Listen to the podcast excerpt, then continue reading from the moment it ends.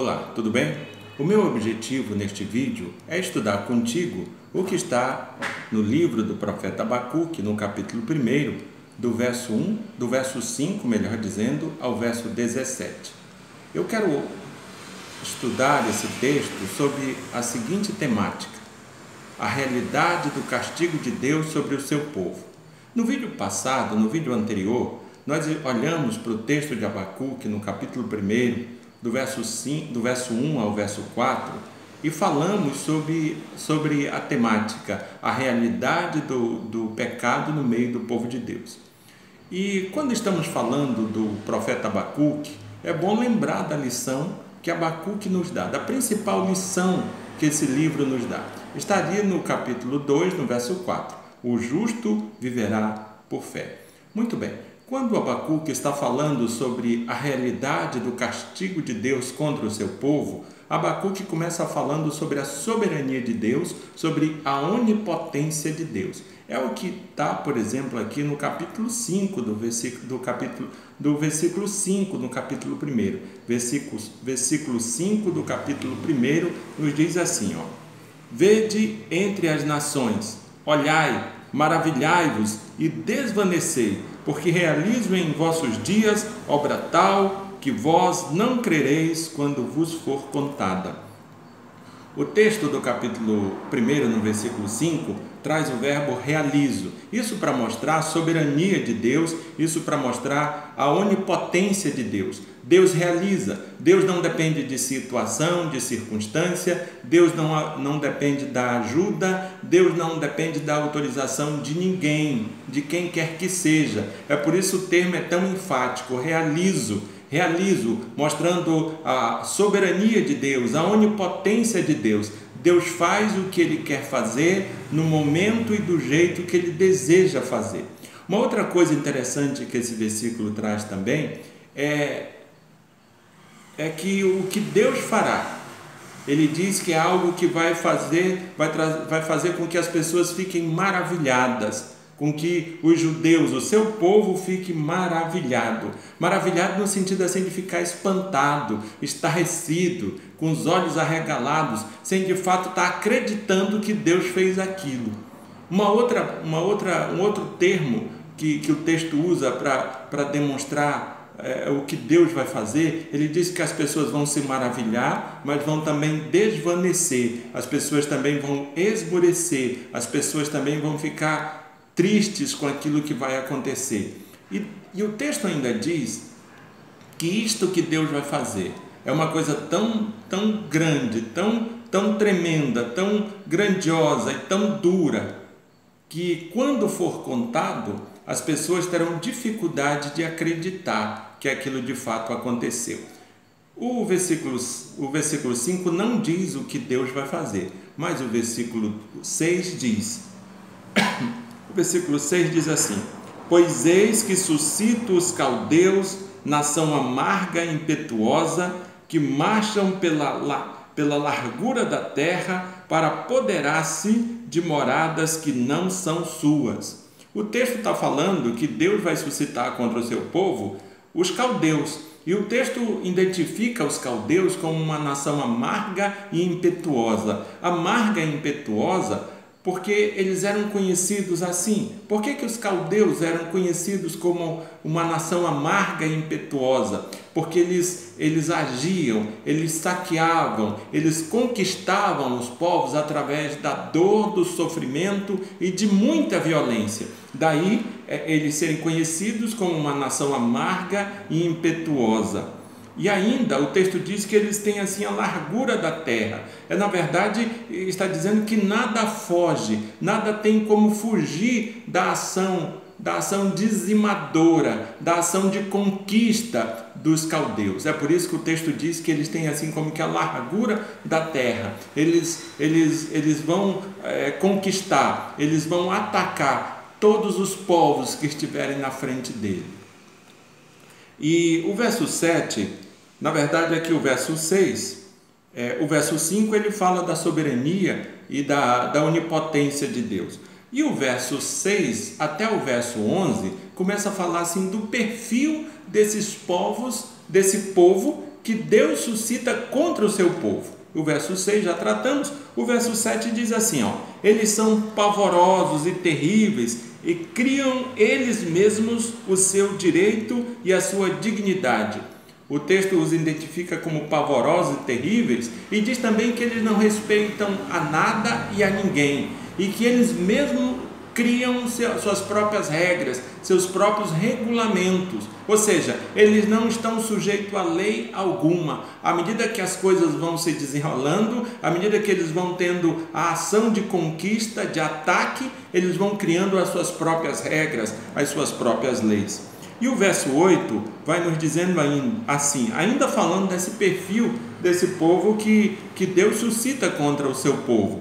O verso 8 vai dizendo assim: os seus cavalos são mais ligeiros do que, do que os leopardos, mais ferozes do que os lobos ao anoitecer. São os seus cavaleiros que se espalham por toda parte. Sim, os seus cavaleiros chegam de longe, voam como águia que se precipita a devorar. É, o que, que o texto está dizendo? O texto, o texto, o versículo 8, traz três animais: leopardo, lobo e águia. Na verdade, o texto traz esses três animais, fala desses três animais para mostrar que os caldeus, eles vêm para matar. Na verdade, esses três animais, esses três tipos de animais são citados aqui no versículo 8 para dizer, para ilustrar que os caldeus, eles vêm para matar. O objetivo dos caldeus é matar. Da mesma forma que o leopardo, que o lobo, que a águia, em relação às suas presas, eles se aproximam de suas presas para matar. Os caldeus se aproximam dos outros povos para matar. O verso 9 vai dizendo assim: Eles eles todos vêm para fazer violência. O seu rosto suspira por seguir avante, eles reúnem os cativos como areia. A ideia aqui é que eles nunca estão satisfeitos, eles estão sempre querendo mais, uma conquista após a outra. Ou seja, não existe possibilidade dos caldeus desistirem de atacar o povo de Deus, porque eles nunca estão satisfeitos, eles sempre querem mais. O rosto deles suspira por conquista, suspira por atacar um outro povo.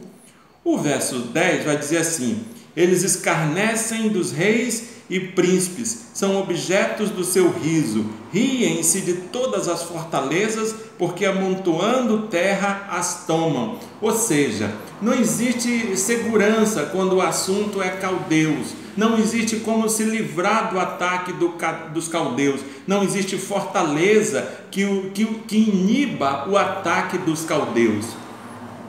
E o verso 11 ainda diz assim: então passam como passa o vento e seguem fazendo-se culpados estes cujo o poder é o seu Deus. A ideia aqui é a ideia de Abacuque aqui do texto é mostrar o rastro que os caldeus deixam. O rastro que os caldeus deixam é um rastro semelhante ao rastro que deixa um furacão. Provavelmente você já, já viu na televisão alguma cidade dos Estados Unidos depois de ter sido atacada por um grande furacão. Casas arrebentadas, destelhadas, muros quebrados, árvores arrancadas, postes arrancados, ou seja, a cidade toda de ponta cabeça. É este cenário, é este rastro que parece que simboliza o rastro deixado pelos caldeus. Os caldeus, quando passam, deixam um rastro de destruição. E o verso 11 fala justamente sobre isso. E aqui, meus queridos, nós temos assim o perfil desses que, que Deus suscitou contra o seu povo. Na verdade, esse perfil mostra que o castigo de Deus é um castigo eficaz, até porque ele levanta pessoas que que tem como fazer, que tem como matar, que tem como castigar. É por isso que esse perfil é interessante nós compreendermos. O, o perfil dos caldeus deixa claro que o castigo de Deus será eficaz. Mas veja, quando nós nos deparamos com uma realidade dessa, é interessante nós lembrarmos quem somos, porque se nós não lembrarmos que Deus nos trata como, como trata um filho, que Deus nos trata como, como um pai trata o seu próprio filho, depois dê uma conferida lá em, em Hebreus 12, dos versos 5 a 6, que você vai ver que Deus, ele castiga o seu povo porque ele nos trata como filhos. Porque em Cristo Jesus, na verdade, nós fomos adotados. Em Cristo Jesus, nós passamos a ser filhos de Deus. E Deus nos dá amor, nos dá garantias, nos dá segurança, mas também nos dá correção. E aqui nós estamos diante daquilo que nós chamamos de doutrina da adoção. A doutrina da adoção vai dizer que, que, que, que somos corrigidos por Deus, que somos sim corrigidos por Deus, mas nunca abandonados por Deus. Depois você pode dar uma conferida na Confissão de Fé de Westminster, no capítulo 12, que fala sobre isso, que trata sobre a doutrina da adoção. Mas ali fica claro que, que na verdade nós somos sim, o povo de Deus é sim corrigido por Deus, mas nunca abandonado por Deus. Ou seja, essa correção era assim dura, era assim difícil, era assim dolorosa, mas também era uma boa notícia para aquele remanescente. Aquele remanescente sabia que tudo isso aconteceu, Abacuque sabia, sabia que tudo isso acontecia, mas eles eram filhos de Deus. E um outro ponto que eu quero chamar a tua atenção está aqui no verso 12. O verso 12, a partir do verso 12, esse outro ponto, vai nos dizer que a certeza da aliança é o que nos permite compreender a necessidade da disciplina. Se você não tem certeza que Deus tem uma, uma aliança contigo, se, se você acha que, que, que, é possível ter uma relação com Deus utilitarista, que você procura simplesmente quando você tem alguma necessidade, na verdade você não vai conseguir compreender a disciplina. Agora, se você entende que Deus veio até você, que Deus estabeleceu uma aliança contigo, aí sim você vai compreender a necessidade da aliança. Veja o que diz, por exemplo, o verso 12: Não és tu desde a eternidade, ó Senhor, meu Deus, ó meu santo, não morreremos. O que que Abacuque está dizendo aqui? Ele está dizendo que sabe que Deus é o seu Deus, que Deus é o seu Senhor, e por mais que, a, que o castigo seja uma realidade, por mais que a disciplina seja uma realidade, por mais que Deus levante os caldeus contra eles, ainda assim ele sabe que não serão exterminados, castigados sim, penalizados sim, punidos sim, disciplinados sim, mas não exterminados, porque Deus está somente corrigindo o seu povo, não está exterminando o seu povo. E o verso 12 ainda diz: Ó Senhor, para executar juízo puseste aquele povo, tu, ó rocha, o fundaste para servir de disciplina. Ou seja, Abacuque fala isso porque tem consciência que Deus tinha uma, uma, uma, aliança com, com Judá. Então ele entende o que está acontecendo a partir da aliança que Deus estabeleceu contigo.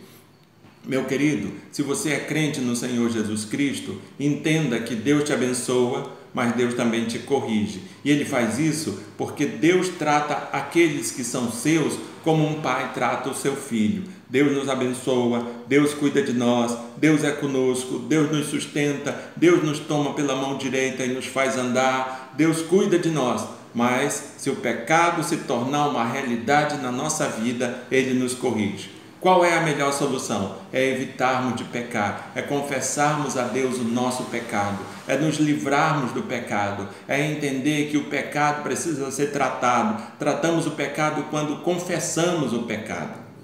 Muito bem, aqui nós passamos para o terceiro ponto. O terceiro ponto poderia dizer que é a santidade de Deus e a tolerância com o mal.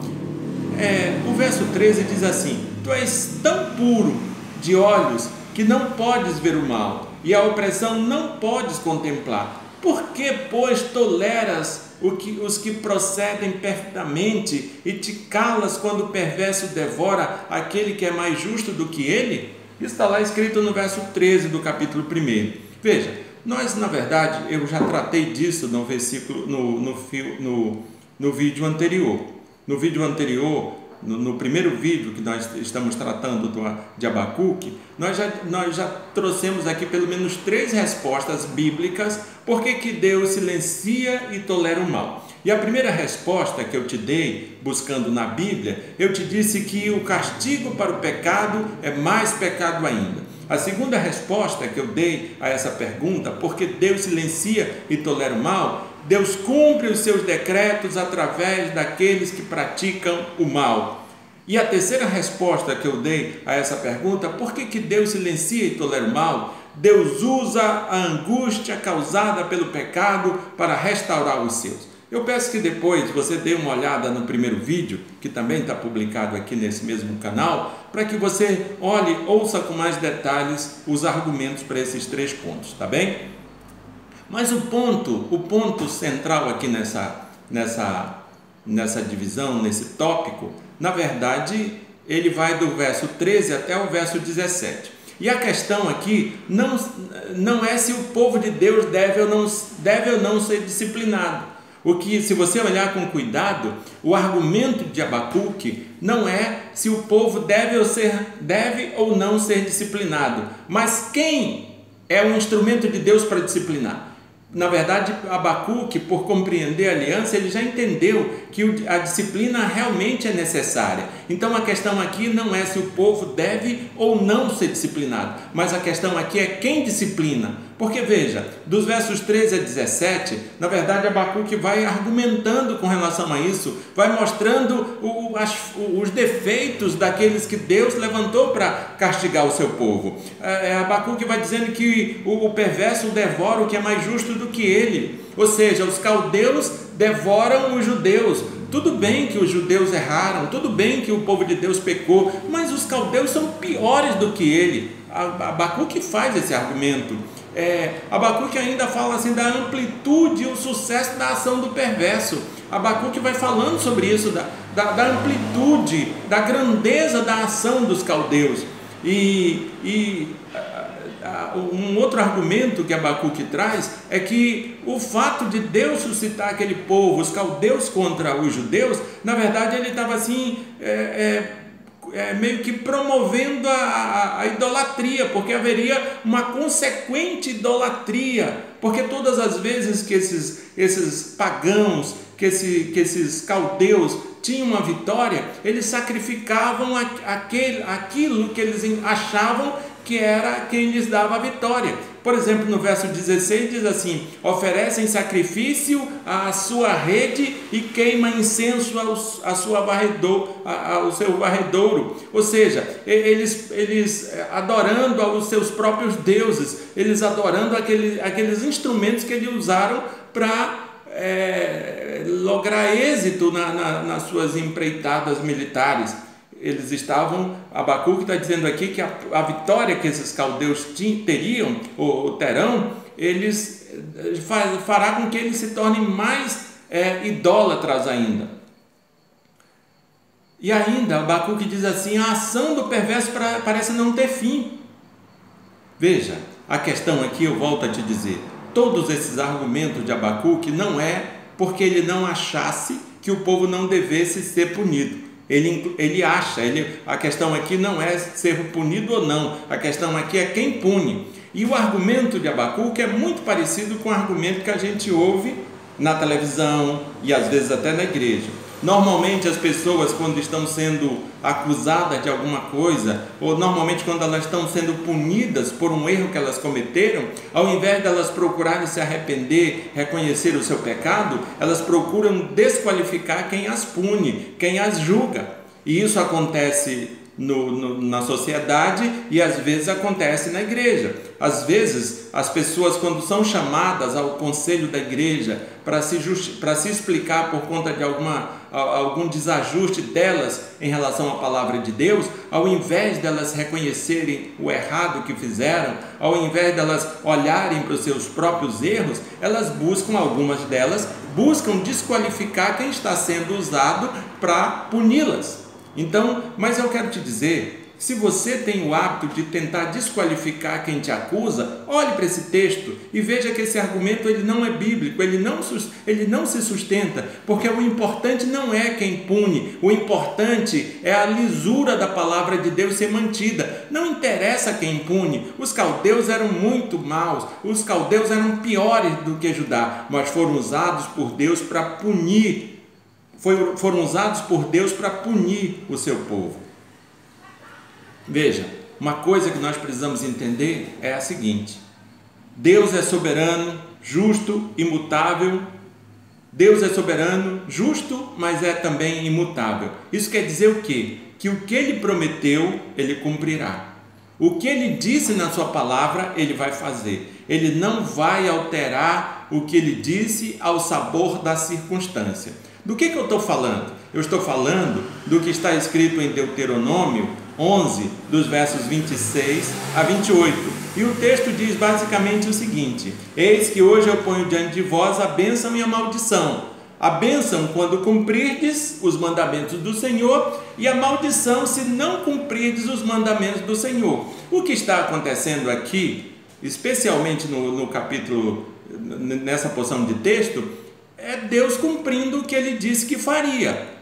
Bênção se obedecer, maldição se desobedecer. No caso aqui está acontecendo a maldição, e a maldição vem através dos caldeus, que vem para punir o povo de Deus. Então, qual é o melhor, o melhor cenário, qual é o melhor quadro que se somos povo de Deus é obedecer, porque se obedecermos, nós teremos a bênção. Se nós não obedecermos, nós teremos a maldição. Então, se você é, é povo de Deus, se você crê no Deus Todo-Poderoso, você não tem outra alternativa senão obedecer. Se você desobedecer, o próprio Deus disse que, é, que irá nos punir, e irá nos punir com a maldição. Nesse caso aqui, ele pune o seu povo através da ação dos maldosos, dos malvados, dos cruéis caldeus. Muito bem, para concluir o que nós estamos falando, eu quero te lembrar o que está escrito em Provérbios 3, verso 11 e 12. E o texto de Provérbios 3, de 11 a 12, diz assim: Filho meu, não rejeites a disciplina do Senhor, nem te enfades da sua repreensão. Porque o Senhor repreende a quem ama, assim como o pai ao filho que a quem quer bem. Ou seja, o texto mostra Deus punindo o seu povo. Que eu e você possamos entender o seguinte: a ideia, a proposta é que a gente não peque, a proposta é que a gente obedeça.